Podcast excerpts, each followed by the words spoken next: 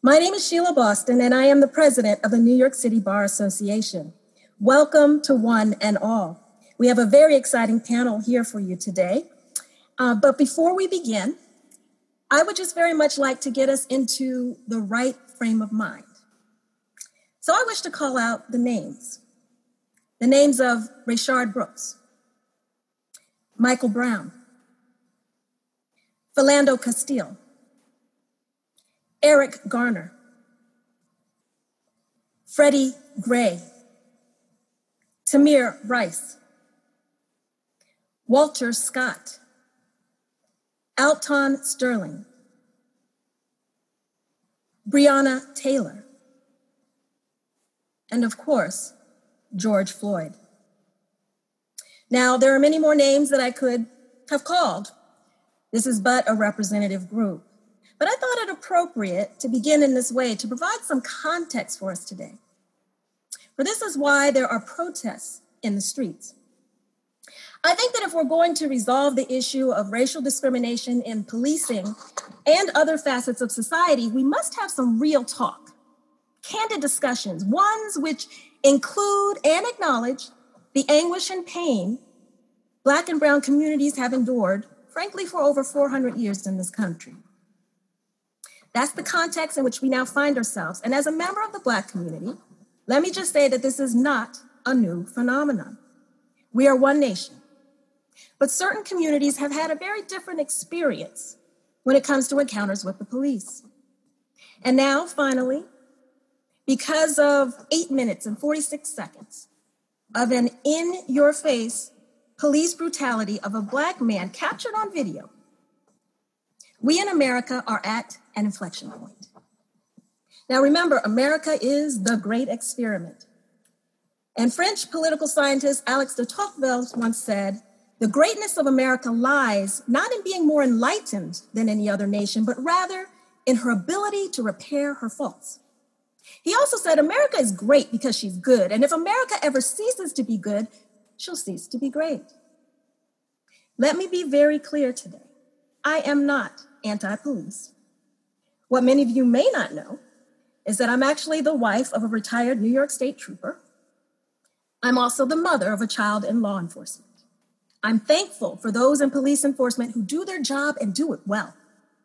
Moreover, I've said it before and I'll say it again I'm full of hope because I think honest discussions are now taking place. More Americans are crying out Black Lives Matter, and the people on the streets protesting consist of all generations and are multi and are multiracial. I'm full of hope.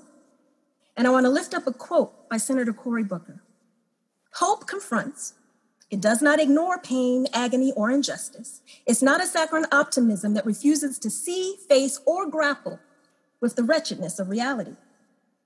Now, before I introduce our panelists, I have to say I have received messages from some folks who were or are offended by the title of today's discussion.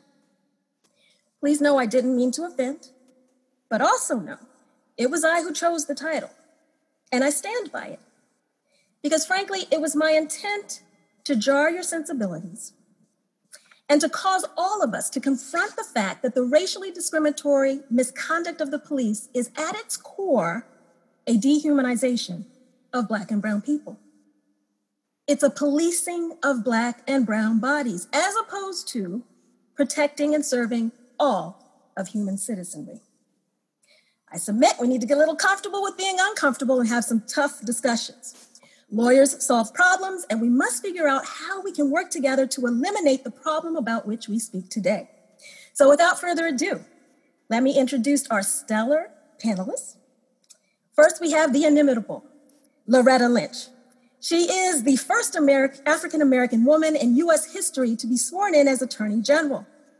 She was the 83rd Attorney General of the United States from 2015 to 2017 during President Obama's administration. Before that, she served as a U.S. Attorney for the Eastern District of New York on two different times, as well as special counsel to the prosecution for the International Criminal Tribunal for Rwanda. She has now rejoined those of us in private practice in New York City and is a partner in the litigation department of Paul Weiss Rifkind, Wharton, and Garrison LLP.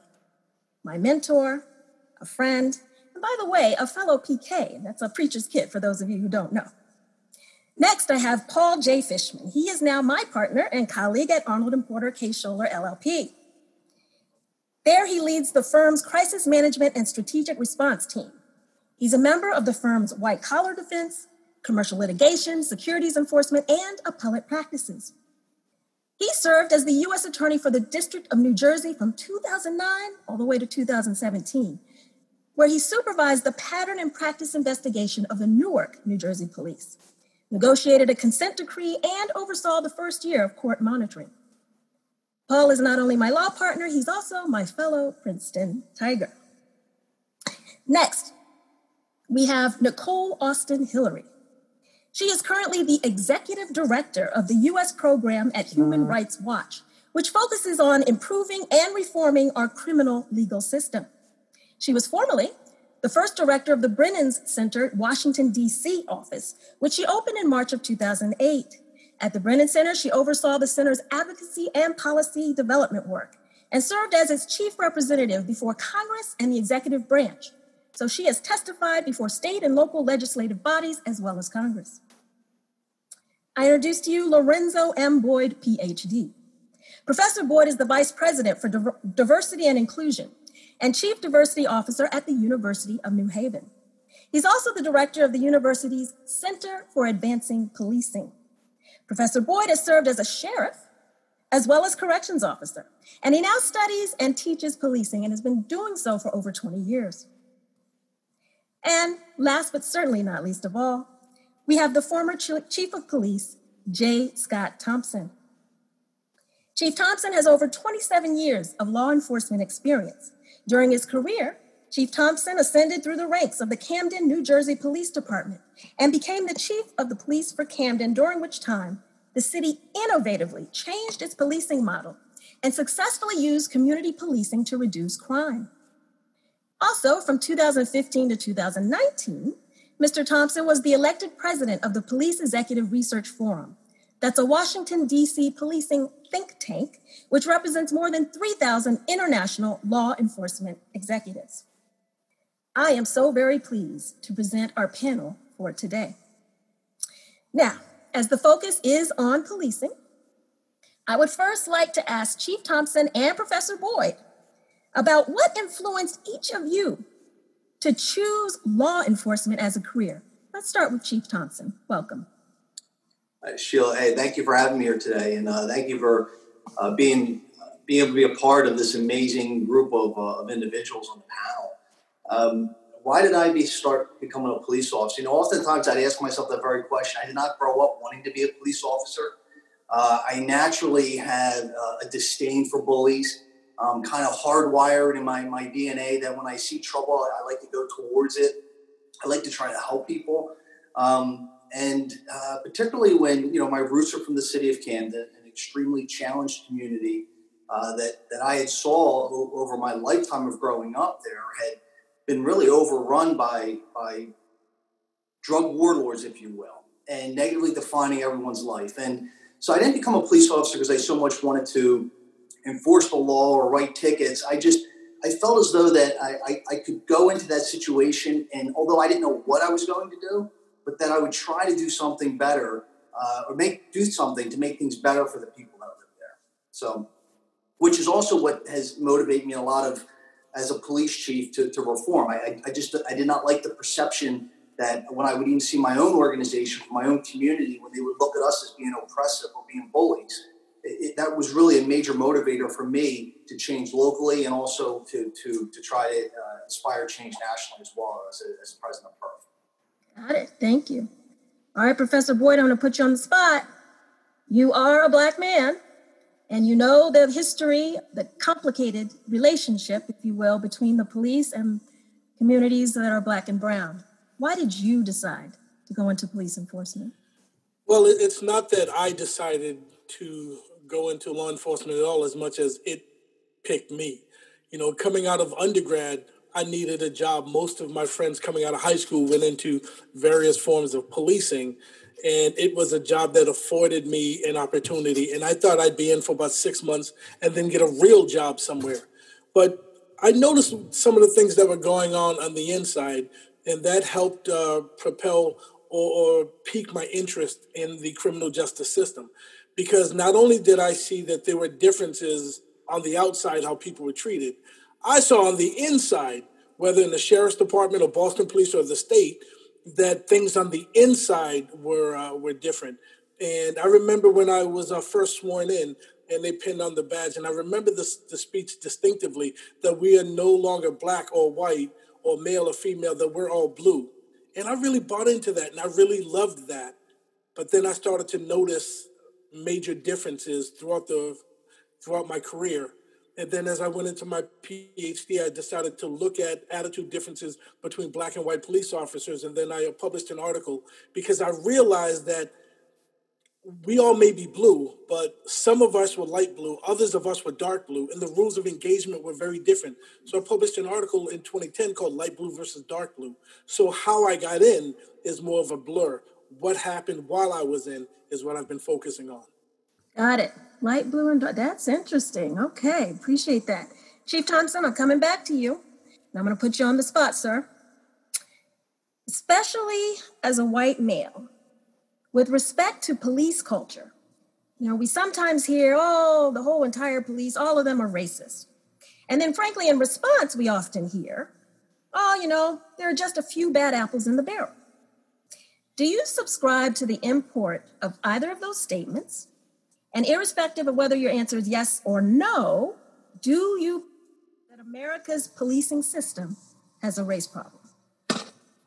Well, you know, I, and I, have heard this question be asked of, of, many people over time, and I and, and, and I also I, I, find it interesting some of the answers to it and how um, um, people kind of dance around it. You know, look, I, I, think we've got it's it's no secret there's a there's a significant race problem in our country.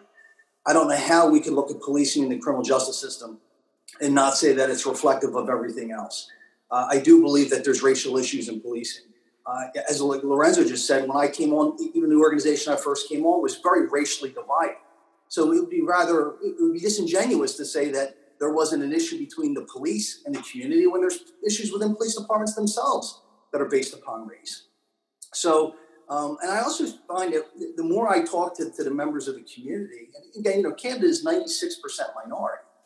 Um, and, and when I really started to listen to them and the things that they would say to me, you know, it, it's clear that the frustrations of the people, the criminal justice system, is not just one based upon race, but it's also socioeconomics as well, which a lot of times are, are have racial contingencies to that. Right? Is that in in Camden, people, and this is in many cities, they would they would see that we have a criminal justice system that the ideals of it are great that says let 99 guilty men go free, lest one innocent person go to jail.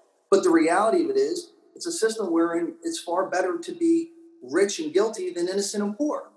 And poor people just don't see themselves as, as getting being able to get a fair shake or having equity. And police are the representation of this failed system. Um, now, as far as with the officers themselves, like I said, it, there, there are some some problems within organizations. Um, I do believe that the overwhelming majority of the people that I worked with and the people that I, I have had exposure to are, are really good people. They're altruistic. Uh, I think that they're they're working within a, a, failed system that's not doing anybody any good, um, uh, or I should say, doing them any favors from trying to repair the the problem uh, of, of, perception. But I do think that we, from from a policing perspective, I don't think it's healthy to continue just talking about bad apples. I think we're beyond that now. I think our failure rate is is showing just a little too high of late, particularly in light of its. And many communities have been telling us this but it's now being proven by cell phone video. Um, and that we need to look at, at, at, really what are the branches of the trees that are giving us these apples. And we need to start going upstream, particularly within as law enforcement executives and the like, to try to, to really address these issues that are driving the public response that we're seeing today. Got it. Professor Boyd, I once heard you say, quote, police don't have a race problem, America does. Anything to add to that? Well, in full disclosure, that was actually a quote that I got in a conversation from the former police commissioner uh, in Chicago, Garry McCarthy. And when we look at what's going on in America, it's pretty obvious that race is a major issue, not only in America, but it's also built in the system of criminal justice. Remember, policing, and, and as a policing scholar, I acknowledge the roots of policing in this country are in the slave patrols. And as we move through Jim Crow, and then as we move through uh, the civil rights struggle, and as we move through. Uh, and you know what, Professor? We're going to get into those details even, okay? Just hold on for one second. Get okay. a little bit. but I appreciate you. Okay, I want to, I guess we'll have Attorney Austin Hillery. Let's have you jump in for a second here. Um, I know that you two believe that the policing of Black and Brown bodies is but one example of a societal problem in America and namely we call it systemic racism, right? So would you please just very in a short manner, please define what is systemic racism? And remember that we have non-lawyers on with us today in the audience as well as lawyers. Thank you so much, Sheila. Uh, and, and, I love the way you give me a question that could easily take up eight hours, but I'll, I'll do my best to be succinct. So, the thing we have to realize is that in this country, Black and Brown people, particularly Black people, were brought to this country in 1619 as chattel slaves. They were brought here to be property and not to be full citizens in support of an economic system that was made to benefit white land owning men. And that is the foundation of our history in this country. And systems in this country, whether it be the policing system, housing, education, our economic system, all stems from that history. And some of the racist tenets that were a part of our original foundings have been built into every system that has made America. And so when we talk about systemic racism, we talk about how those early foundational principles, beliefs, and understandings have been a part of how other parts of this country have been built. And so when we talk about needing to attack systemic racism, we mean that we have to attack a panoply of areas, not just policing, but housing, education, our healthcare system. That original foundation upon which this country was built is evident in all of those mechanisms that exist in this country. Okay, thank you. Well, now, Professor Boyd, he started out with it, but I want you to continue with it. Uh, let's talk about how we got here to this point, and with respect to policing in particular. Attorney Austin Hillery. Oh, I'm sorry, because you said Professor Boyd. Oh, I did. No, I said he started us out. He oh, tried to go there, but I wanted you to take that line if you would. uh. here. Why are we having these problems with policing? We are having these problems with policing, and, and, and Professor Boyd started to discuss this. Uh, policing was started in this country as a way to control slaves and as a way to control other disenfranchised groups. It was not initially started as a system that was simply to provide protection for all and to provide safe communities for all. Um, he mentioned the slave patrols. The slave patrols were some of the earliest representatives of what policing looked like in this country. And if you look historically about other ways in which uh, law enforcement has been used, it's been used against unions, for instance. It's been used as ways to quell uh, resistance in the streets. Um, and so we are seeing some of these problems because we see community members trying to really fight back against that historical context in which policing exists.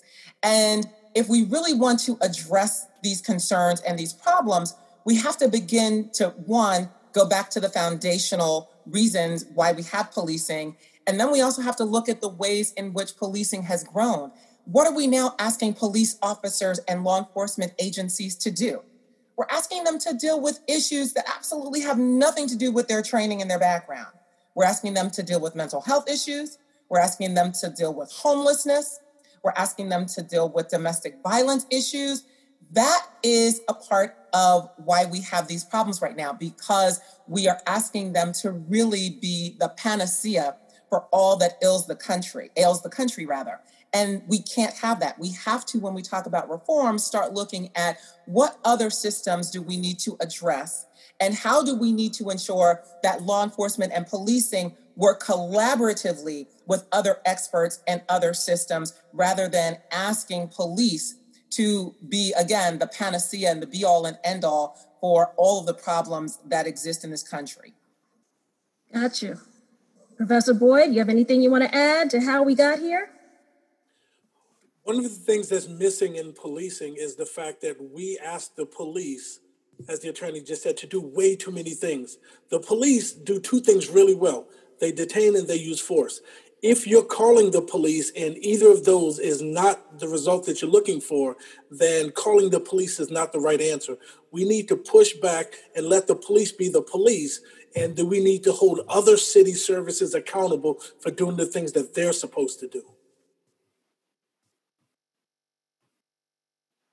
Okay, let's go over to Attorney General Lynch. You've held the position of the highest law enforcement officer in the land. Generally speaking, what is it that the police across the nation currently do? And Professor Boyd just and um, Austin, Attorney Austin Hillery, uh, told us a little bit about what it is that the police. But can you tell us what is it they're really supposed to do, if there is such a thing? What What is your opinion on? Thanks so much, Sheila. Um, and I want to thank all the panelists who've spoken so eloquently on this topic. Professor Austin Hillery, your work just really, um, people stand on the shoulders of the work that you have done and are doing. And Professor Boyd, thank you for showing the face of Black law enforcement, which I think is frankly the face of true patriotism in this country. But that's an, another topic for another panel. um, so you know, when we talk about what should the police do, I really think it's been covered beautifully by the by the two previous panelists who just spoke. But what I, I think we have to really drill down on what do we really want police to do. I mean, the motto on the side of almost every police car, or certainly written above almost every police station, is to protect and to serve. To protect and to serve. And really, when you think about that, that is the essence of policing. But it is not divorced from how we view protection and service in our overall society. And I've always felt as a prosecutor that what we protect as a society tells the world what we value as a society, what we choose to protect, and how we choose to protect it. And conversely, whom do we criminalize? Whom do we see as threatening the things that we hold dear enough to protect, really defines us as a society in so many essential ways. So when I think about the heart of policing, I think about the essential question of is who is it that gets the benefits of law enforcement and who is it that tends to bear the burdens of law enforcement? And are those equally dispersed within society? And when they are not, as sadly in our society, they have not been, for generations, you get tension, you get stress, you get pain, um, you get unconstitutional policing, you get you know an incredible highly high rate of, uh, of police violence against certain communities, and you have a, you have certain communities, particularly Black and Brown communities, who feel increasingly disconnected from the police, as if it is of no benefit to them because they don't see a benefit. So there certainly the specific things that we ask police to do. But what we really are asking them to do, they really represent society. They are the face of government for so many citizens. For so many people, the only government interaction, or certainly the majority of your government interactions in your life, are going to be with someone who's law enforcement. You get a speeding ticket, your home is burglarized, you're accused of a crime or you have to go down to the police station and get a report to file an insurance claim. Most people don't talk to the mayor of their town every day, but you probably see a police officer once or twice a day as you go through life in your city. So they represent government writ large to so many people. So as we think about what are they doing and what do we want them to do, we have to understand that what we are really saying is how does government relate to every group in this country? Who is protected and served, and instead, or who gets the burdens of law enforcement instead of that service. So I think we do see, and frankly, this, this, this wide array of things that police are asked to do. And there's a number of reasons for that. A lot of it is economic. You know, over the la- over the past, I'd say, generation, we've seen a tremendous shifting in the funding of municipalities and cities, particularly small towns. And, you know, we see them shift resources away from mental health treatment, for example, or homeless services, for example, and not replace them with anything. It is absolutely appropriate that our mental our, that our citizens who are, have challenges in the area of mental health not be warehoused um, in some of the horrific places that we saw 50 and 30 and 40 and 20 years ago. But we never replaced uh, many of those facilities with enough community based support for those individuals. And what happens is when those individuals are struggling and they are dealing with society in a way that is really a health issue, but it reads disruptive, it reads criminal, we call the police instead. Similarly, when we have children in school, children in school for a variety of reasons, they're young, they're energetic. You know, we talked about the prison to school, prison, uh, school to prison pipeline. Let me say that clearly. Um, but that's often, again, where we first see the over policing of black and brown bodies, uh, of, of young boys and young girls of color, because kids who cannot be controlled in a school, um, because schools are stretched and they no longer have enough resources, and teachers, as we know, have far too few resources. We have now put police in schools, not just for the first purpose of keeping weapons out, but for controlling the behavior of children. These are choices that we have made. These are things that we are asking police officers to do that I just don't think was really on the mind of, of Chief Thomson or Professor Boyd when they first joined the academy. You know, I, I, have a feeling that they thought more about protecting the community from violent crime as, a, as opposed to protecting one third grader from another. So we, we've expanded the role of police in many ways because we have, in fact, already defunded a lot of essential services that our communities need. And okay, we're going to get to that topic. Hold on. Hold on for a second. Thank you so much. You know what? Actually, I think I'm going to ask you this question, Professor Boyd. Um, you know, there's a lot of talk now about militarization of the police. Can you can you explain what is meant by that and what, if any, views you have on it, just very quickly?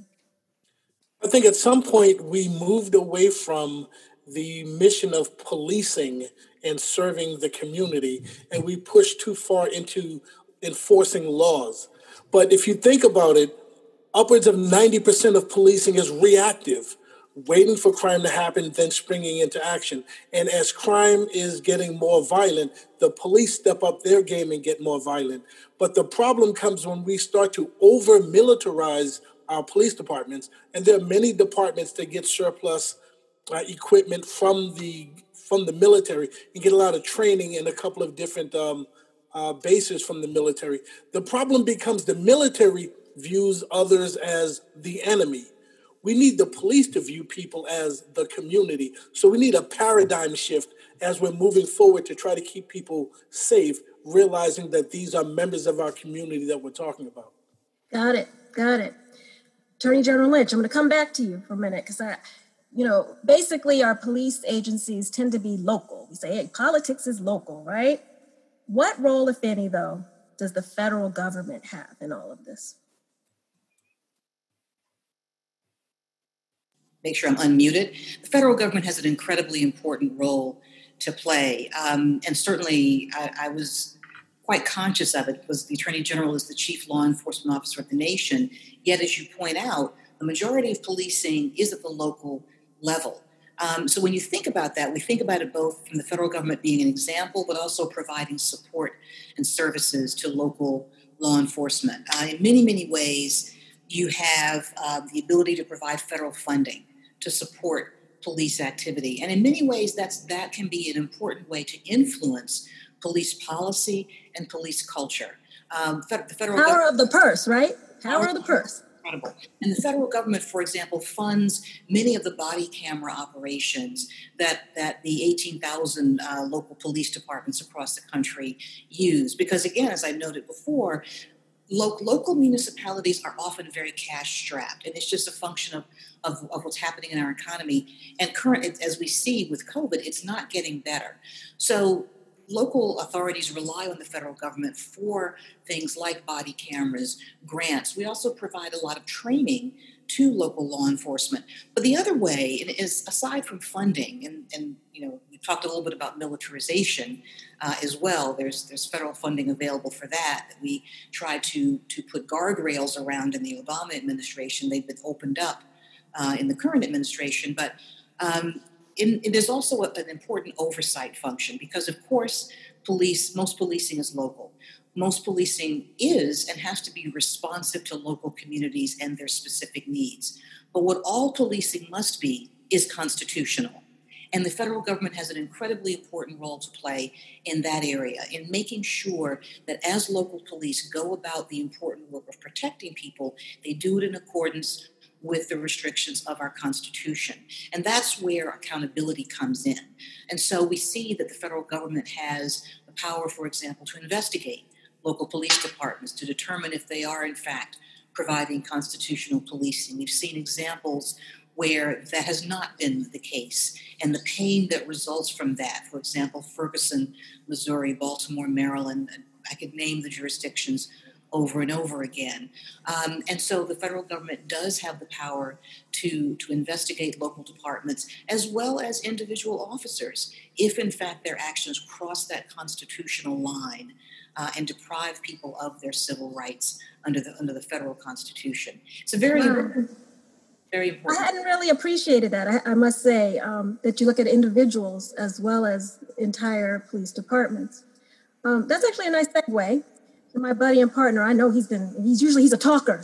He's been very good. I know you're aiming, you're ready to talk, and it's all good. I'm so excited you're here. But tell us a little bit about, excuse me, Mr. Fishman, oh, yeah, about, uh, tell us about your experience in Newark as you were overseeing um, a consent decree and all of that, the investigation, all that entails. Why don't you give us an example here, a little flavor? So, so, so Newark is a good example um, of what my very close friend and former boss, um, Attorney General Loretta Lynch, uh, was just talking about. Because the truth is, and we'll come back to this a little bit later when we talk about the, the new legislation that has been introduced in both the House and the Senate and the way it affects some of the things that that um, that she was just talking about.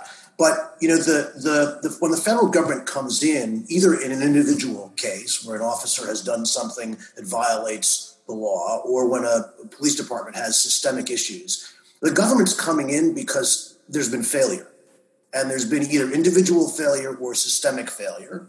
And the role of the federal government is to take a look in particular places and try to figure out what went wrong, how it went wrong, and what needs to be done about it. And and in Newark, um, you know, we had we had had heard reports for years and had seen some examples uh, of situations in which the Newark police were stopping way too many people for reasons that seemed quite pretextual. Uh, there were there were reports of use of force that, that, that seemed to actually not be collected in the data. Um, there were a variety of other issues, and so we started an investigation together with the Civil Rights Division of the Department of Justice in 2011. And, and, did a pretty deep dive, not trying to hold individuals accountable. The goal of a pattern and practice investigation um, which is based on a statute that Congress passed in the early 1990s after the Rodney King incident in, in LA, um, gave the department jurisdiction to look and see whether a particular department of justice, a particular police department, had engaged in literally a pattern and a practice of unconstitutional behavior. And so we did we we we looked at a lot of files. We interviewed a lot of people both in the community and the police department. We talked to lawyers and judges and cops and federal agents to find out what the experience was. And what we learned basically was that in a city that was that's 54 55% african american that 80% of the pedestrian stops were of people of color. And lots of the reasons for those stops in the reports were loitering hanging out in the wrong place. I mean, they're all stuff like that. And and so there was this pattern of police officers stopping folks of color for reasons that seemed to be no reason at all, but certainly weren't constitutional reasons to stop people. The other problem was that there in in in in the previous I don't know three or five years there had been only one use of force complaint against a police officer that had been sustained by the police department. And that struck us as I'm not sure exactly what the right number was. Perhaps um, perhaps Professor Boyd knows those statistics better than I, but one in five years is just not a tenable result. Uh, and and the training wasn't there, and and part of the problem, honestly, was that the money wasn't there. Um, and so we can talk about that later in the concept of defunding police. Um, and so ultimately, when we, we we did our investigation, we brought them to the city, and we were communicating with the city all along um, to explain them what we were finding. And ultimately, we we negotiated a consent decree that provide and a consent decree is nothing more than a settlement agreement that's enforceable by a court. And we had a judge who, who was assigned the case.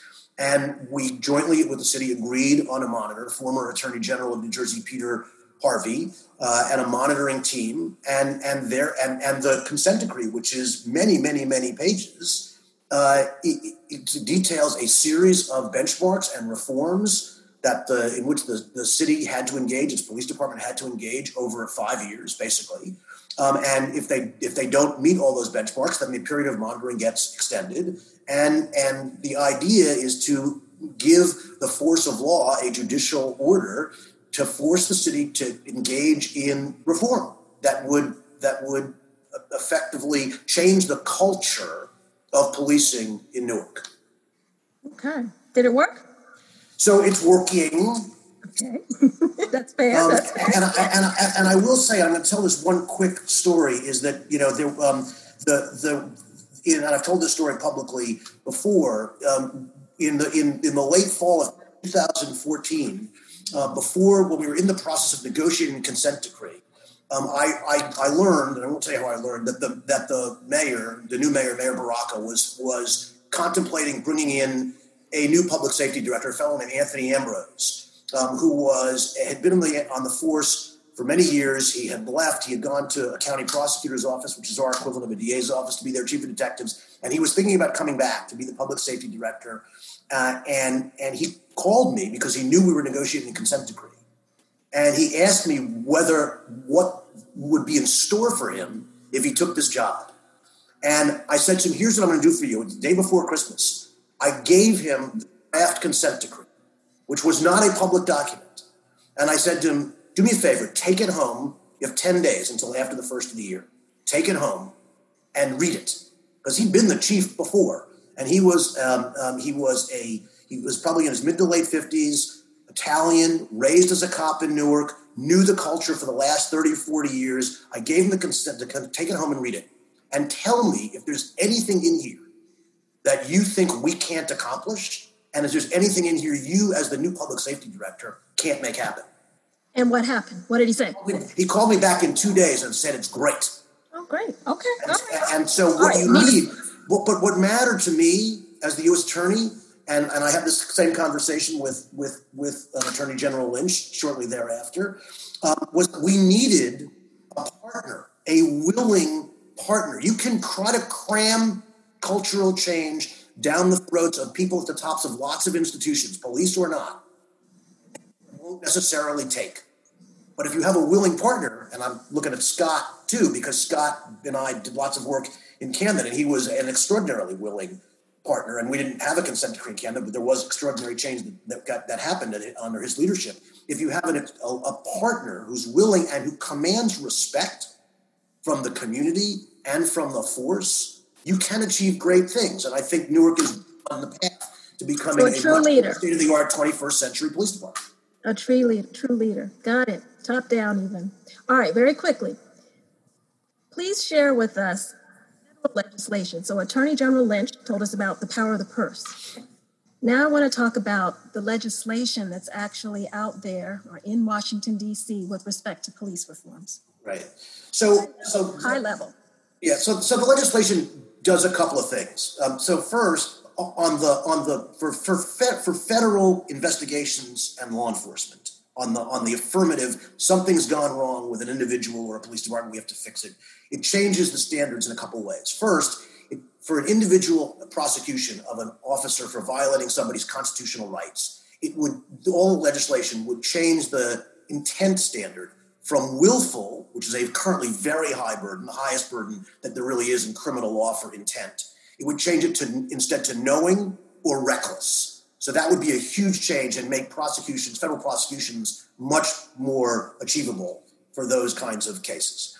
The second thing it does is on the pattern and practice investigations that Attorney General Lynch and I have been talking about, it would give the federal government subpoena power in those investigations, um, which it doesn't currently have to achieve in, in those investigations, and also the ability to take testimony under oath. That would be a huge change.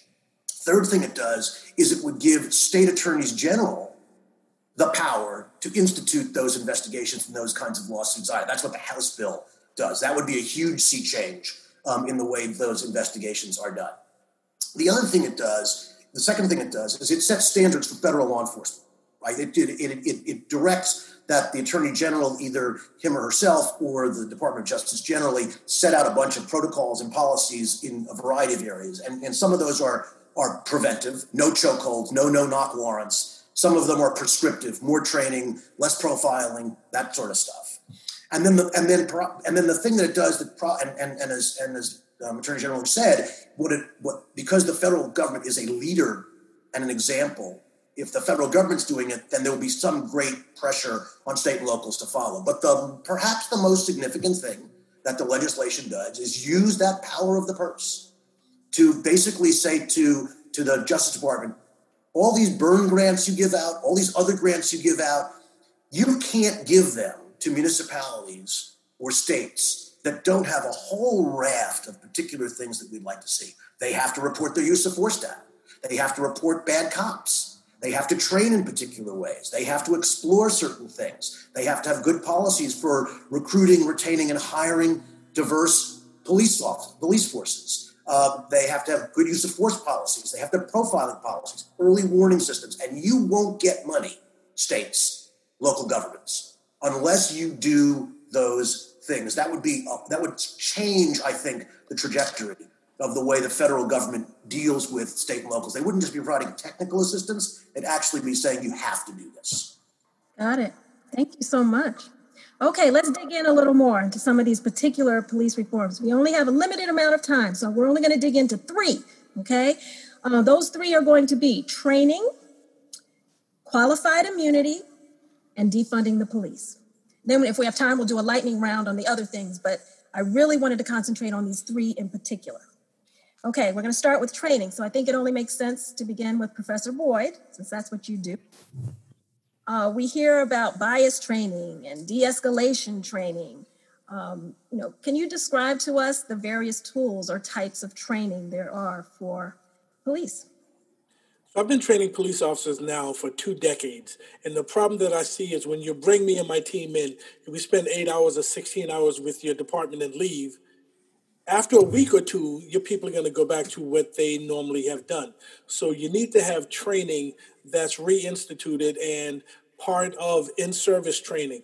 But the other thing we do at the Center for Advanced Policing, at the University of New Haven, the reason we're not the Center for Traditional Policing is because we bring community members and police officers together in the same room. So every eight hour training includes two hours of community members because I need the police to understand the lived experience of the people that they're policing. We need them to understand when you roll into a community, how does that make people feel? when you arrest people, what happens to the rest of the family? Because all the police actions are discretionary. They don't have to affect the arrest. They don't have to use force. They choose to. And I want them to see from the eyes of the community what happens. So if you change training, and the, the problem, the inherent problem in, in police training is it's an us versus them scenario and you keep hearing every stop could be your last one and you know every whatever could be your last well that's true. But last year was among the safest year for police officers. You'd have to go back prior to the nixon administration to find numbers as low for police homicides. So if we can revamp police training and remind them that they're actually guardians and not warriors then that's a pathway forward. Chief Thomson you want to add anything to that about training there you go. Yeah, I, I would just, uh, you know, I think Professor Boyd just really said it perfectly. Uh, you know, it starts with policy. Uh, policy is extremely important because that establishes the guidelines, but culture eats policy for breakfast. And what's important to, to develop the culture is to invest in the training in officers I can tell you from our experiences, we put a tremendous amount of investment into training our officers to to ha- to go to, to be able to actuate what we believe is one of the most progressive use of force policies uh, in the country. Uh, and Professor Boyd's point, uh, we brought the community in to help us shape this use of force policy.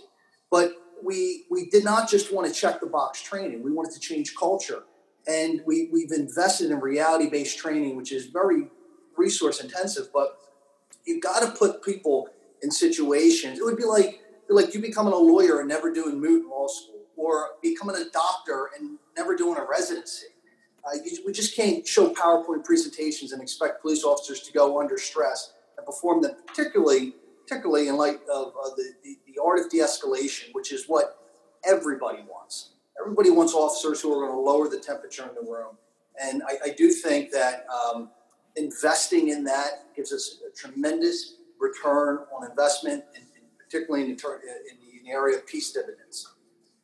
I'm just curious, what do you do, either one of you, professor or chief? What do you do if you find a particular police officer who is not uh, willing to accept this new idea of a paradigm shift, of a culture change? Well, th- that's where leadership comes in, right? I mean, and that's one of the challenges that you hear police leaders across the country talk about is where they have the responsibility, but they don't have the authority. And this is where some of the, the angst comes in when people talk about the unions and the protection of, of the status quo. Um, but, you know, with, with, with, with a clear vision and an investment in training, you can hold people accountable. And it's just, you just have to have the resolve to do that. And you need to understand, too, and this is where elected leaders are, are vitally important, is that there's going to be a reaction to police leadership that, that hold their people that level of accountability. It's going to disrupt comfort levels. There's going, and that this is when elected leaders need to be firm in their in their, their resolve and, and their promise of of change. Is change is just not going to be uh, the perception of it. It's going to have to be actual. But you know, as far as I'm concerned, I've I've separated a lot of people that didn't buy into uh, what I was uh, demanding, and and that was addition by subtraction as far as I was concerned.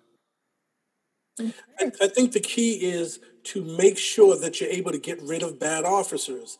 And a lot of times, the unions, uh, as much as they protect officers, and, and I'm a huge fan of organized labor, but there needs to be a release valve to get the bad officers out. And the perfect example of that, and, and, and Chief, I applaud what happened in Camden because in a really short period of time, Camden went from being one of the most violent cities in the country. And I think Newsweek had an article um, last year that is now one of the most livable because they had community standards that the police were willing to um, to rise to, and the ones that weren't, you get rid of them because they're problematic. Because even good cops want bad cops off the job. Got it. All right, let's move on to qualified immunity. And actually, I think I'm gonna switch it up a little bit. You ready? Attorney General Lynch, I'm actually going to ask you, if you don't mind, to explain what qualified immunity is. And remember, we have some non lawyers on the line. Okay. Um, actually, I, I, I think um, my friend and colleague Paul Fishman explained it rather well a few minutes ago, in the sense that officers are protected, uh, and not just not just police officers, but almost everyone in law enforcement enjoys a certain protection. If you even if you commit wrongdoing in the course of doing your job, there is a protection afforded you, and that's called immunity. It's qualified because there, there's some ways to chip away at it. For police officers, what it means is that if they commit wrongdoing, let's say that there, there is a, a bad shooting and someone is killed, uh, unarmed person, and you know they weren't involved in a crime, and um, and and the, the citizens want to bring a civil lawsuit against that officer, as they would if the neighbor had shot them um, you know, in, in, an inappropriate or negligent way. Um, they're often not able to do that if, if the officer was on the job because they have that kind of protection. In order to overcome this qualified immunity, it's an incredibly high standard. You've got to show what was in their mind. You've got to really show that they really intended to step outside of their duties and harm that person. It's called the willfulness standard. It's the highest standard that there is. The discussion that's going on now, and again, I think Paul actually summarized it very well, is whether to, to instead hold police officers to a more common standard of was this a reasonable way to act? Did they should they have should did they know or should they have known that their actions were going to cause this harm? Which is a standard that other citizens are held to when we try and, and hold them civilly accountable for their actions. All right, I want to I want to be a little provocative. Uh, maybe, maybe not. Chief Thomson, what do you think about this idea of uh, changing qualified immunity to basically a lesser standard as far as proof of, of police misconduct?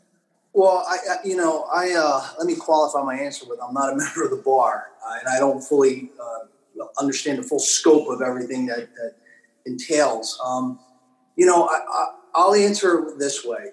I do believe that, particularly in light of use of force issues, I don't believe that police should just hold themselves to the lowest constitutional standard of the Graham v. Connor. One of the things that we did in our use of force policy was that we we hold ourselves to a higher standard, and we train to that higher standard. I don't think any profession can can hold itself up as as being progressive or elite if its standard is the is the is the, is the uh, and that's what they hold each other to. And I think one of the issues that becomes really sensitive with the public at large uh, is is when police use force, wherein they're the creator of jeopardy. And the best example I could give you is Tamir Rice, who you you, you uh, previewed in, in, the opening comments, uh, and, and, Professor Boyd knows exactly what I'm going to talk about. Is when there was a call that uh, a young man had a gun. Um, there's not a police training curriculum in, in this country that would that would recommend a police officer pull directly up to that individual in that type of situation, thereby creating the, the jeopardy wherein the officer really limited themselves to a life or death split second decision, which cost this young man their life. And my understanding of the, of the lens through which most of these uh, litigation and, and, and prosecutions are, are, are, uh, are, viewed is they look at the moment that the trigger was pulled and not everything that led up to that. And that's where I do think that, um, I, I, and I, I, think, I think policing, if policing doesn't start to, to hold itself to a higher standard and move in that direction to avoid that, uh, I think we're going to, going to be going there through legislation and through court decisions and the like, wherein that officer created jeopardy will be something that officers will be held personally responsible for as well. So, and I think that does pierce the, the qualified immunity um, um, threshold uh, if, if things do change, and I don't necessarily know if, if it does now.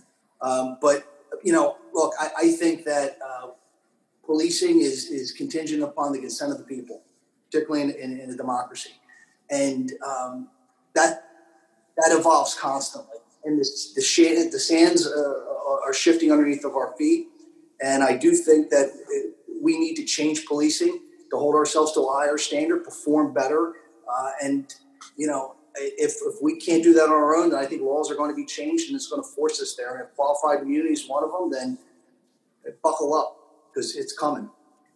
Sheila, can I just jump in for one one sec? Sure. Since, uh, first of all, Scott undersells his experience. He is not a member of the bar, but he knows uh, often more about. I noticed that in talking yeah, to him. No, He's not a legalese. I'm just it's, saying. It's, it's characteristic of his modesty, but I'll, I'll leave that. So, so look, when um, Loretta's right, you can you can prosecute people afterwards, and there are some number of cases that the Department of Justice will always bring in the egregious in the egregious cases, but the bandwidth of the department is not unlimited, and they can't bring every case. And so the, the truth is that aside from the criminal sanction, that one of the ways the federal courts get involved in these cases is when a private plaintiff, um, a family member or a victim, him or herself, sues the police under Section 1983 for an unconstitutional act against a, a person who's been shot or beaten or something like that. And, and there's nothing in that statute that mentions the words qualified immunity. There's nothing in that. It is a doctrine that's been created by the courts over time.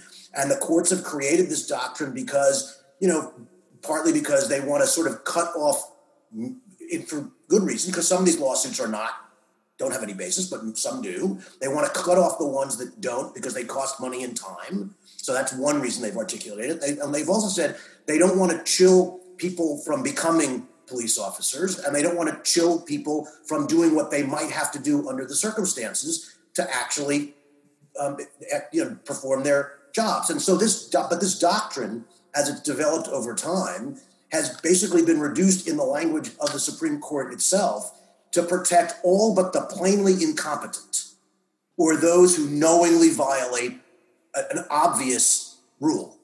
And, and that's the standard that people object to, right? Eh, and so the statute that the, the various bills that are now in the House and the Senate would either, depending on which bill you read, some of them would eliminate qualified immunity altogether, and others would raise would would would either lower or raise the standard depending on which side of it you're looking at, so that it would permit more lawsuits. This law would permit more lawsuits to go forward and to reach the stage where they get adjudicated by a jury. Got it. Got it. Okay. Thank you for the lesson on community. Let's move on to defunding the police, and I'm going to switch it up a little bit on y'all because I want to get Attorney Austin Hillery back into the conversation here. So get ready, get ready. What are your views on defunding the police? It's a loaded question, it's big, but go for it. So, Sheila, I, I want to lay a little bit of groundwork first, which is this. I appreciate all the conversation we've been having about qualified immunity and about the legislation. But for those of us in the progressive advocacy and rights community, we really feel strongly that these conversations just scratch the surface, if you will. I certainly believe that we should be looking at mechanisms for change that deal with police training, that deal with qualified immunity, uh, that deal with ending chokeholds and other tools that are at the disposal of police. But that just scratches the surface we really strongly believe that we have to do three things. One of those things is that we have to start investing in communities um, and look at how we can advance public safety through investing in those communities. We have to have people in their own neighborhoods, in their community groups, tell us what they want. Uh, often these conversations are very erudite. You know, those of us who have quote unquote expertise and who have degrees and who've been working in these issues do all the talking. One of the things that we do at Human Rights Watch is we actually go into the communities, we get on the ground, and we partner with the people who are mostly who are most impacted. You know, case in point, as you at the beginning went through the litany of victims uh, of police violence, one of those names um, that's also on that list is Terrence Crutcher. Terrence Crutcher was killed by a white female police officer in Tulsa, Oklahoma. And when that happened, we went to Tulsa and we spent two years there looking at how police were interacting with community members and what existed in Tulsa such that Terrence Crutcher's death was the result of his interaction with police. And we believe strongly, and, and we did a report that was released in September of 2019. And so much of that report talks about what the community expresses about how they engage with police, what they think their needs are with respect to uh, healthcare, education, housing, what they need from their leadership, and what they need from police. And so I really just have to say that we have to really expand these conversations to start looking at that and to make sure that the people who are at the heart of whom the police represent have a voice in these conversations. Secondly, when we talk about defunding police, let's be really clear. I don't think anyone believes that police and law enforcement shouldn't have the tools they need in which to do their job. But what that looks like is different. We, for instance, advocate that we should be talking about divesting and reinvesting.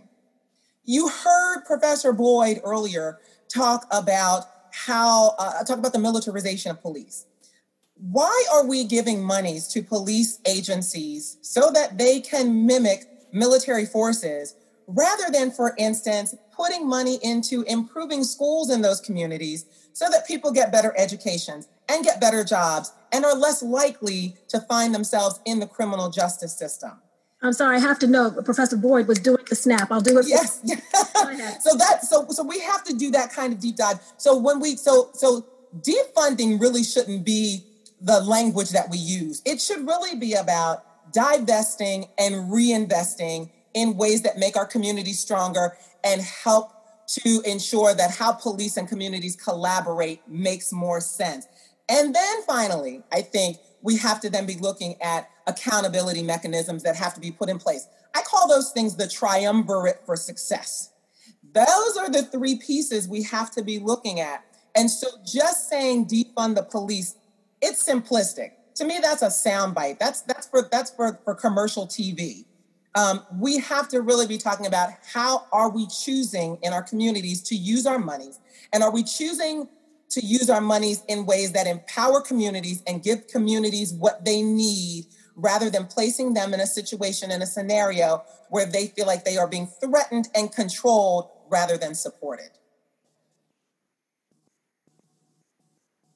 Awesome. I appreciate that. Let's see. Because you were doing the snapping and you were in agreement, is there anything you want to add, Professor Boyd? you know, uh, of defunding the police. Attorney Austin Hillery is going to make me leave my tenured position and come and join her because she's saying exactly the right things. But let's let's take a step back. Let's unpack that a little bit. Crime is not the problem. Crime is symptomatic of larger problems in society. And when we look at the money going into policing, we're not talking about uh, necessarily cutting officers or cutting wages, because between 80 and 85% of a, police budget is um, payroll and benefits and and 20% of that is overtime. What would happen if we took some of that overtime money and reinvested into the community for the reason that people need overtime? And I think that's what's gonna um, that's what's gonna hit. And talking to uh, Mayor Eric Garcetti's people, he invested 250 million dollars into preventative programs, and 150 million of that came out of LAPD's budget. And people lost their mind thinking that they couldn't have a police department. LAPD's budget is 1.8 billion dollars. So taking 150 million took six percent of their overtime budget and it goes into programs that uh, stops the reason that they need overtime. And ultimately, if I may borrow the quote from Johnnie Cochran in his final summation, who polices the police? We do by the actions that we take by making the community safe because policing is reactive. So if we can do some proactive measures, then police can be back to being guardians again. Ooh, I feel like we're getting some passion on this panel. Okay. Um, Chief Thomson, anything you want to add to defunding? Because you and I talked about it a lot. Yeah, I, and, I, and I'll be quick. I, I, think that, look, I don't think there's a progressive police chief out there uh, that wouldn't trade 10 cops for another Boys and Girls Club within their, their community. Because uh, it, it's, it's those types of, of services that get to the root cause issues that create, as was just said, the symptom, which is crime, which is we, we continually uh, address if we don't take a different approach, right? What's the definition of insanity? Doing the same thing over and over again, expecting a different result. The one thing that, I give hesitation with with defunding the police, and this is to what uh, my, my good friend Paul was talking about earlier with Newark, uh, and more, more, more importantly from the consent decree perspective, is when you get into the really troubled police departments and start to peel the onions of the, the layers of the onion bag, you find that there's been a significant defunding in all the wrong places within those organizations. Uh, the, the, many times you'll find that people will go 20, 30 years and never receive another ounce of training in use of force or uh, any of the particulars that, that, that you would, it really shocks the conscious when, when, uh, when that becomes uh, known. I can tell you in Camden, um, the, the progress we were able to make, it was facilitated by police. And I think that's the key. We didn't force our way into a safer community we became facilitators, conveners. We went from warriors to guardians, and our schools got better. I actually pulled police out of the schools. I didn't want to militarize the hallways of the classroom. I wanted to make it safer so that the kid walking to school could feel safe getting to school. And then when they get inside the school, let discipline be with the schools, right? And let's because if a child is worried about getting to to and from school, they're not going to learn once they get there.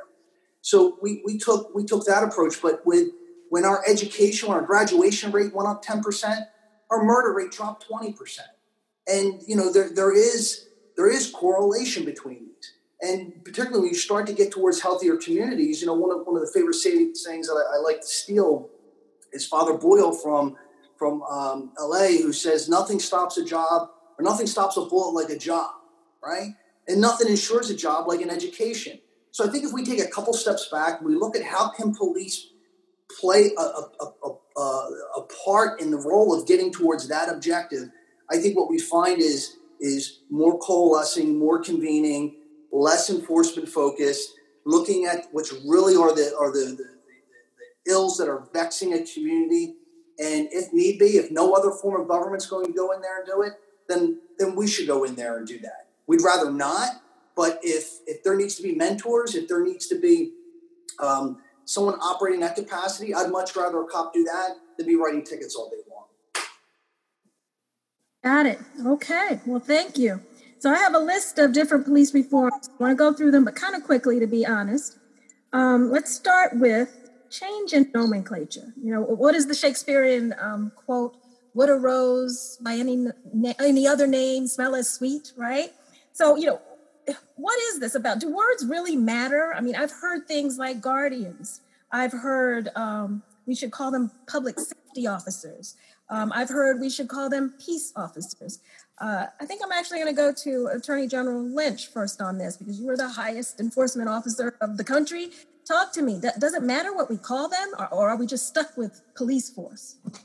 Well, I have to say that that um, that I'm not. I think that that's one thing to, to focus on. I, I actually want to echo what Professor um, Professor Hillery Austin said, and that, that this is really the, a reflection of the choices that we as a society are making. But it is important how we describe what police do. And I think public safety officers tends to be more appropriate. If you think about the communities that tend to have more resources and, and, that are healthier and tend to think, hey, there's no problem with the police, they view them in a public safety context. If you think of the communities that are challenged, they usually have a very negative relationship with the police, they really view them not just as police, but almost as an invading force. Um, so there is there is a benefit toward uh, viewing them in the light of public safety officers. But in order to, to, make that really effective, we have to make their job one of public safety and not one of just enforcing harsh laws on people who've had no say in crafting those laws. So nomenclature is important, um, but I, actions speak louder than words. Let's move on. Let's go to hiring more diverse, uh, a more diverse police force. Uh, Hillery, I want to throw that one to you. Do you think that's enough? Do you think it's important? Talk to us. Well, it's certainly not enough, but I think it has to be part and parcel of a, of a larger recipe uh, for creating reform. Look, there's been lots of literature and research done on diversity in many realms, in education, uh, in in government, in policing, and it's no different here if you have people that represent the people whom they are caring for and whom they are charged with supporting, uh, then that makes for a better police force. Uh, so, of course, having diversity and diversity has to uh, has to deal with a breadth of areas. It's not just about race. Look, the problem of systemic racism in this country is related to many other isms, as I like to call them. Uh, we have racism, we have sexism, uh, we have we have issues around religion, we have issues around gender identity. So we have to ensure that diversity in our law enforcement reflects the communities that they re- that they serve, uh, and it includes diversity at all of those levels. But again, that's just part and parcel of it. And I want to be sure that we don't fall into a trap because sometimes organizations will check off a box. We've got the diversity box filled, therefore, we've met our requirements and what we need to do. Please let's make no mistake about it. That is simply one part of the recipe for change that we have to be looking at and addressing. And I would actually uh, portend that it's one of the lower level uh, boxes that we need to check. It's important but it doesn't get us to the heart of, of creating real change. Because as, as I'm sure Professor Boyd knows, uh, you know, we have police forces that are filled with uh, black and brown people who, who look just like the communities that they serve and represent. And some of them are bad actors just as much as people who don't look like them. So let's let's not be let, let's not be swayed by diversity as only uh, uh you know as as as the biggest part uh, of what we have to look at in terms of creating real change. Okay. Well, we also hear as a police reform that The police should live in the communities that they police. And by the way, I, I prefer that word you just used, of caring. Uh, in the communities for which they're caring. I'm going to go with that. I like that. Um, let's go with Professor Boyd. But what do you think about having a residency requirement?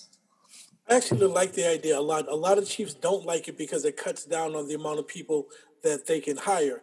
I like it because it changes your attitude because you get to learn the norms and the mores of the community. You get to be part of the community. And every time I talk to a chief and I ask him about community him or her about community policing and they point out several officers i tell them that's a failed program because community policing is not a strategy it's a philosophy and having officers embedded in the community is part of that philosophy and i can tell you growing up in inner city boston you realize the people that you're dealing with you're going to see them at the grocery store and you're going to see them so you're going to treat them with levels of respect and dignity it's really easy to roll in from somewhere out in the suburbs and put your knee on somebody's neck and then go back home again. If that officer lived in that community where he had his knee on the person's neck and all the people yelling at him, he would see them at the next day at the grocery store, I think the outcome would have been a lot different. Well, we happen to have a chief right here. I just want to see you anything have anything to add, Chief Thomson? President no, I, I think uh, I, think Ms. Austin Hillery and, and, and Lorenzo really uh, encapsulated. I don't know if I can add anything more to it other than just uh, it's important that when you when, when, you seek diversity, that it's just not uh, a check the box. It's just not a okay. We hit this number now. Let's move on beyond that. Um, and, and sometimes look, sometimes just getting diversity in there is is got to be the objective because it's so horrible what, what the numbers look like. Uh, but we can't allow it to just stop there. I, I, can tell you that when when I did have an opportunity, at one point in time, I did not have an opportunity to shape a command staff around me. Civil service would give me a list and tell me the people that that that uh, that would be sitting in, in, in, in the different ranks. And what I found was that looked nothing like my community it was it was generally it was all white males. I had no virtually no females, uh, and it was two thirds non-minority. When I had the opportunity at a one-year window to create a command staff, I was able to take it from one third minority to two thirds minority and triple the number of female uh, representation. And it was probably the most um, eclectic room of forward-thinking individuals that really helped us shape the organization, which you know is is being able to make strides that it had never been able to make in decades before. Yeah. Sheila, I think I think that I think that Scott just alluded to a problem that needs to be discussed in the context of the residency requirement.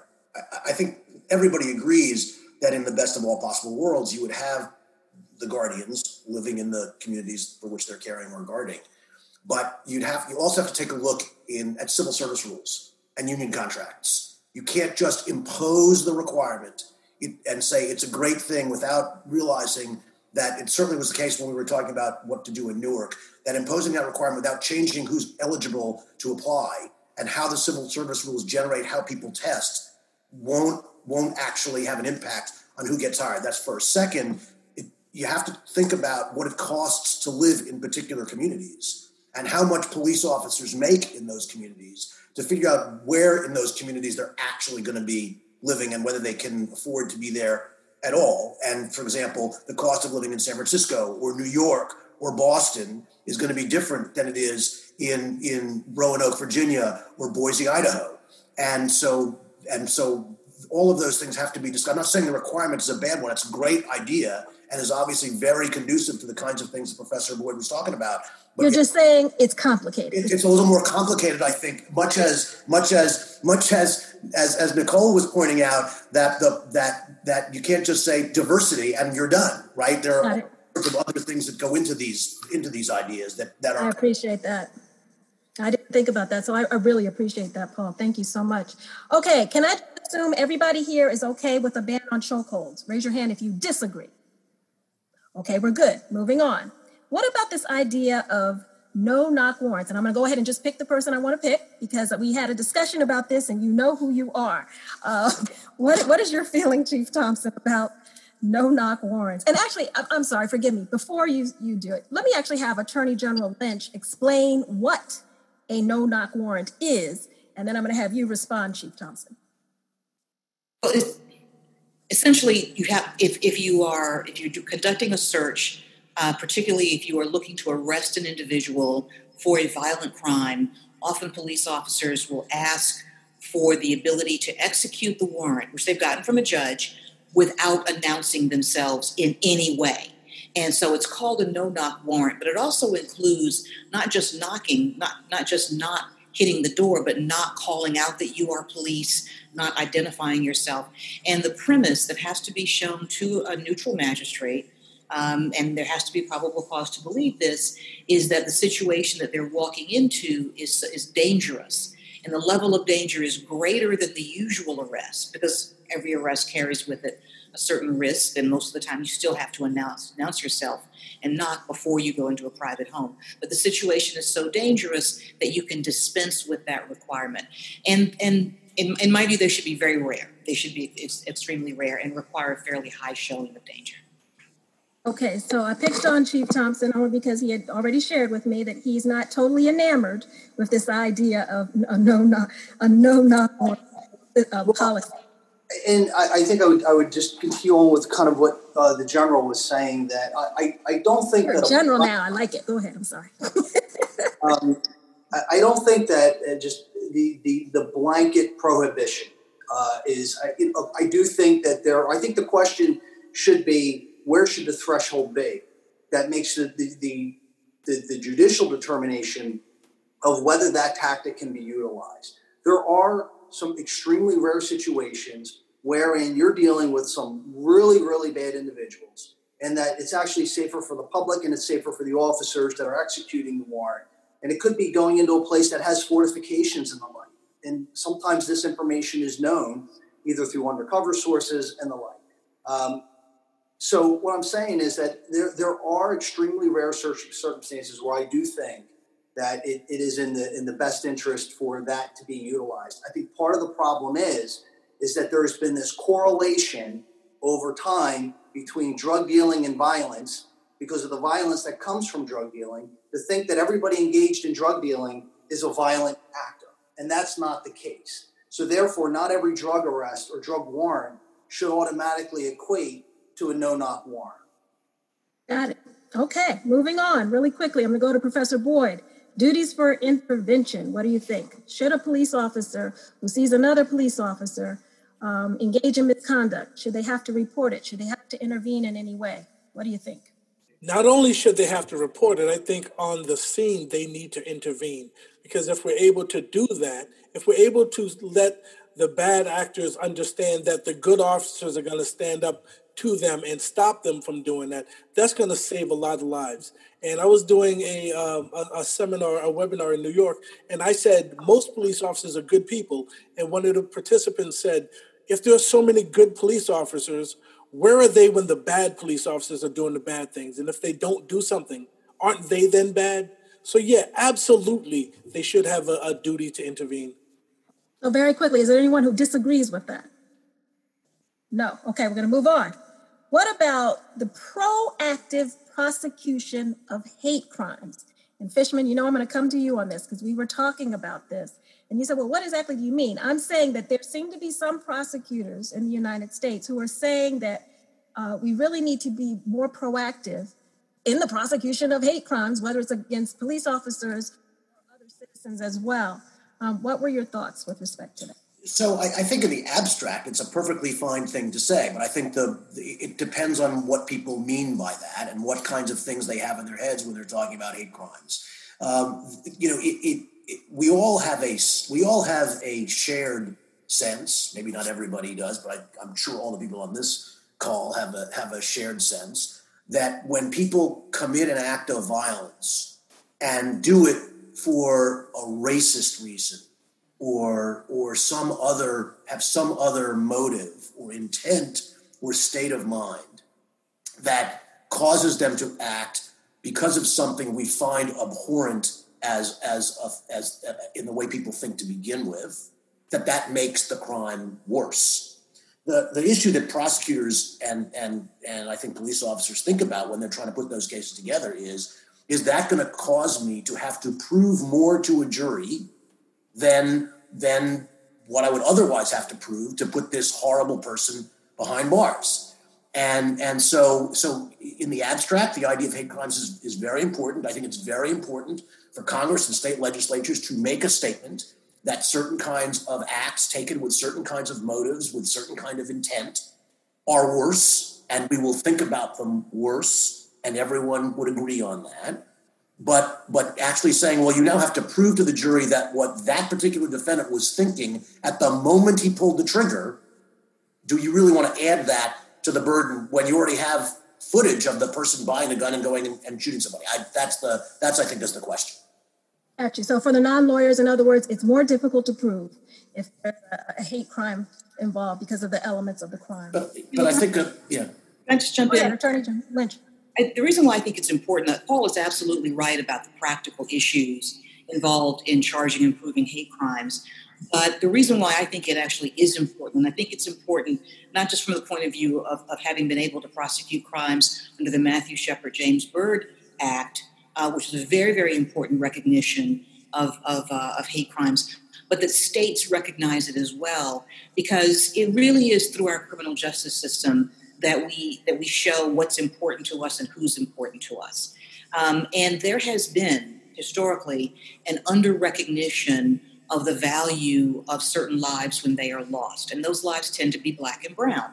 And so when you look at crimes like like, uh, and I don't want to you know single out South Carolina, but but not but the Dylann Roof shooting um, at the Mother Emanuel Church, and also the police shooting of the unarmed black men in North Charleston, and to realize that South Carolina doesn't have a hate crimes law. You know, so you you look at, at, at certain communities, and they've chosen to say, I mean, every community says murder is a terrible thing, we're going to punish it. Um, many communities have said that racism is a terrible thing, and if that's if that's your animus, if that sort of, of animus that we as a country have said we do not endorse is part of it that we're going to also let prosecutors use that as a tool in your prosecution or in your sentencing. And, and so I think when we look at, at communities that don't recognize that, you have to ask those communities what are they saying about the value of black and brown life? Um, and, and it really does come down to that. When we think about how we, not just how we police, but how we prosecute and the cases we choose to bring and the way in which we choose to charge certain defendants over others and the way in which victimology makes an incredible difference in the prosecution of a lot of, of, of much of the violent crime in this country. So I would say that that, that Paul is absolutely right. It, it is a challenging issue. It's a difficult issue, but I think it's one worth discussing and one worth taking up. I appreciate the viewpoint. Okay. National Registry of Police Misconduct. Uh, Attorney Austin Hillery, Can I throw that at you? What do you think? I absolutely think we have to have accountability. You know, that's one of the pillars uh, that is required if we're going to have real reform. Um, no one should be able to hide behind their actions. Um, so, collecting data, registering information has to be a part of it. So, yes, we absolutely should be put on notice and have, should have transparency about bad actions that have been taken by police officers. And not only just the bad actions but what have been the results of those actions? We need to know how have they been addressed? What have the what has the leadership that oversees those individuals done uh, to really show them uh, that this is a problem their actions were problems and that they will be held accountable when they behave in ways that are not uh, that are not the ways in which we expect our law enforcement uh, officers to behave and let me just be clear one of the reasons we'll call for it is because um, there have been instances where a, a, policeman or a sheriff or what have you has um, engaged in misconduct, they get fired, but then they just move on to another town. Um, very quickly, Professor Boyd, can you tell me though, is that practical to have such a registry? Do you see any kind of problems with that? Well, the problem that I see is there's a lot of states that have it, but like the UCR, it's voluntary. We have to make it mandatory because if you look at a lot of the officers, there are many, many, many complaints, and many of them have been in other jurisdictions because Jennings, Missouri did similar to what Camden did. got rid of some of the officers. One of the officers that they jettisoned was Darren Wilson. He then shows up in Ferguson, kills Michael Brown. If we had a registry, then the other departments would have known, and it needs to be mandatory.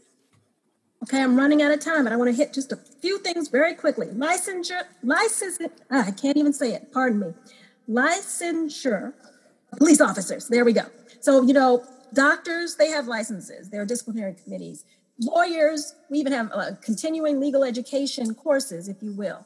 Um, I think I'm going to throw it right back to you, Professor Boyd, because I know you study and, and deal with all of this. Should there be licensure of police officers?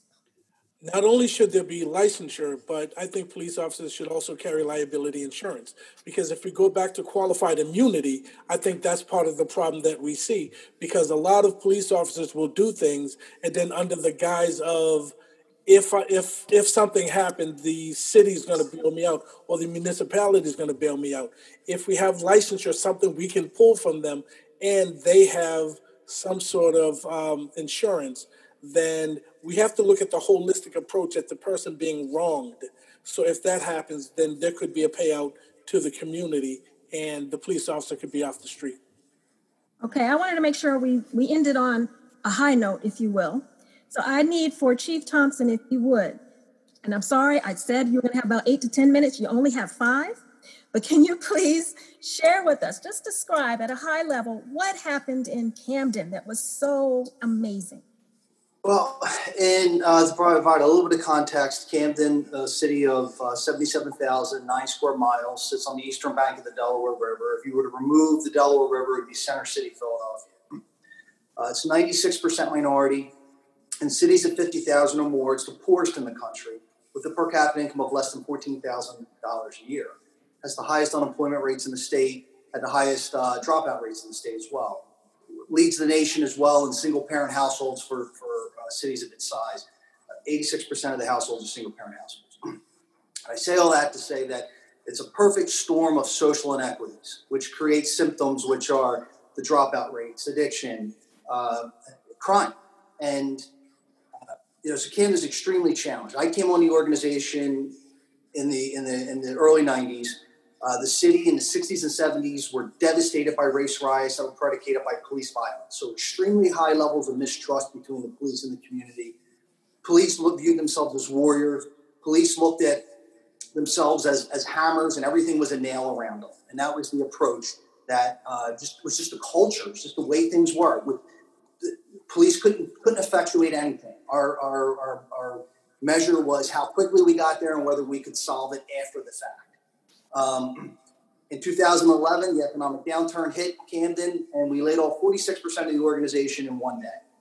And then, uh, in, as, as they were looking to stand the organization up, um, 2013, a political decision was made to create a new police department uh, and fire everybody. And it, it, it, was a rare opportunity wherein you had um, Chris Christie was a Republican governor, we had Democratic leadership in the county and Democratic leadership in, in the city and everybody was put an oar in the water and rowed in the same direction uh, and, and, and, made that occur. So in 2013, the entire Camden City Police Department, including myself, we were fired. I was a police chief for five years, a cop for 20, and I had to fill out a 50 page application. I had to take a psychological, I had to take a, a medical, and I was a new employee. Uh, but I was given a one year relaxation of civil service rules I could hire virtually anybody I wanted, um, and I could hire and I could promote within a very, very um, liberal uh, promotional system, which gave, essentially gave me a blank sheet of paper. Uh, I now had the, the opportunity to build culture rather than the challenge of changing culture. So I, what I could literally do in three days would have taken me three years uh, vis-a-vis the, the, the the status quo resistance that, that had existed before in litigation and the like. Now, I will say this we talked about unions. I had, in, in my city police department, I had a very recalcitrant union. Fought me, litigate me, everything I did. First six months, I had 100 grievances and eight lawsuits filed against me. County police force, same exact union, fraternal order police, different leadership, tremendous facilitators, as, as, as responsible for the success of, of what we were able to build as, as anyone else. But when we when we started this new organization, we completely changed the metrics in which we would uh, determine how our performance was. We no longer looked at tickets. We no longer looked at arrests. Um, we learned. We brought in the ACLU. We brought in our community. We, we, we, we tried to right the wrongs that we had been committing. You know, we took the approach of what was the definition of insanity, like I said earlier. How could we reduce the 175 open air drug markets that were negatively defining everyone else's life? And uh, we created guardians rather than the warriors. And this was not universally accepted at first. In fact, uh, one of the questions that, that, President Obama had asked when he visited Camden was, How did you get cops to do this? And I said, You know, well, Mr. President, we, we didn't ask permission. All right, we took the paddy wagon, we loaded them up with cops, and we drove through some of the most crime-ridden neighborhoods and challenged neighborhoods in North America. And we kicked cops out of the car and said, two in this corner, one in that corner. And said, Sheila, this is your area of responsibility for the next 12 hours. Um, we don't want you making an arrest unless it's for a violent offense committed in your presence. We don't want you writing tickets. We want you to get to know the people in the community, knock on doors, introduce yourself to people. And this is where you're going to exist for the next 12 hours. We're not coming back for you. So if you've got to go to the bathroom, you better make a friend. And if you want to get something to eat, better find a good cook in the neighborhood. Uh, and completely change the dynamic. And you know, we had people that were, were fearful that couldn't leave their homes. So, and the dynamic was changed in that we want to see people sit on their front steps. We want to see little kids riding their bikes in front of the houses. So we then reduced drug corners and would reduce shootings by deploying ice cream trucks and barbecues just to get people to re- reclaim public space. And the results since then is we've reduced murders by more than 65%. We've reduced overall crime by more than 50%. We've reduced our excessive force complaints by 95%. And it's been, the snaps, yes. It's been, it's been sustainable. Um, awesome. The beauty of all of it is, is this. It wasn't because the police enforced it to a safer community. The police empowered the people to reclaim their neighborhoods, and the success is really attributable to the resiliency of the people that were there, that we were companions along the way. Thank you so much, and congratulations. Very quickly, Attorney General Lynch, what can lawyers do? I'm, I'm not a prosecutor, um, I'm not a civil rights lawyer. Is there anything that I can do in this struggle? This is a struggle for everyone. Um, and really view yourself as a lawyer, all of you who are watching and listening, as also members of your community. Get involved in this issue. Get to know who your police chief is. Get to know who your patrol officers are.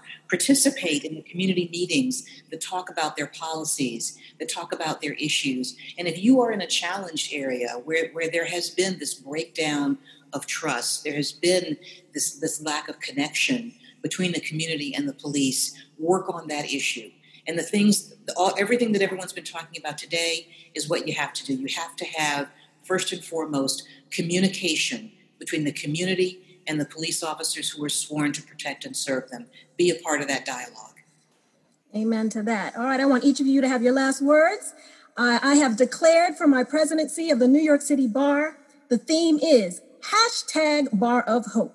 So I want each of you to begin with the phrase, my hope is. Paul Fishman. I need, turn on your mic.